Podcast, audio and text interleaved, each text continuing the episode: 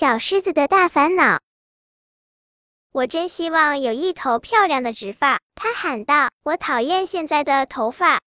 乔治亚冲进小熊的理发店，喊道：“我要烫发。”小熊说：“你有这么漂亮的卷发，还用烫发吗？”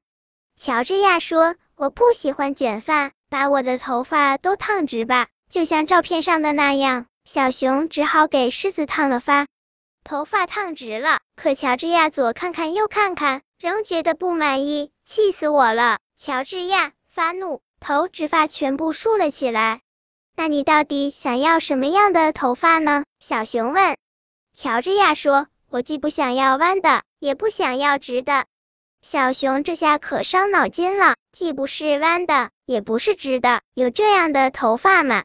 过了会儿，小熊对乔治亚说：“坐下吧，我会让你的头发既不是弯的，也不是直的。”头发烫好了，哈哈，乔治亚的头发变成了这样。小熊说。我来教你，这个呢叫折线，它既不是弯的，也不是直的。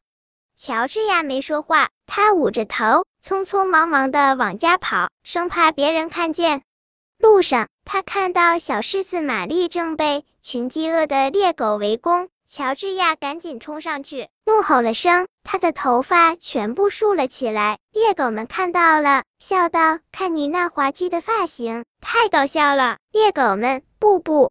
逼近乔治亚和玛丽，关键时刻，幸亏乔治亚的爸爸及时出现，才救了他们俩。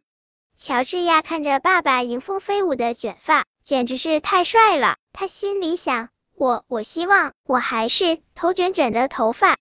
第二天，乔治亚醒来，用手摸了摸脑袋，太好了，原来只是一场噩梦啊！他那头卷卷的头发还在啊！乔治亚多么喜欢自己的头发啊！乔治亚再也不讨厌自己的头发了。他想起妈妈说过的话：“你拥有什么，就应该为它自豪，充分享用它。”现在，乔治亚成了一个喜欢自己头发的小男孩，并非因为他编辑邱瑞玲不得不这样做，而是因为他学会了接纳自己的外表。本篇故事就到这里，喜欢我的朋友可以点击订阅关注我，每日更新，不见不散。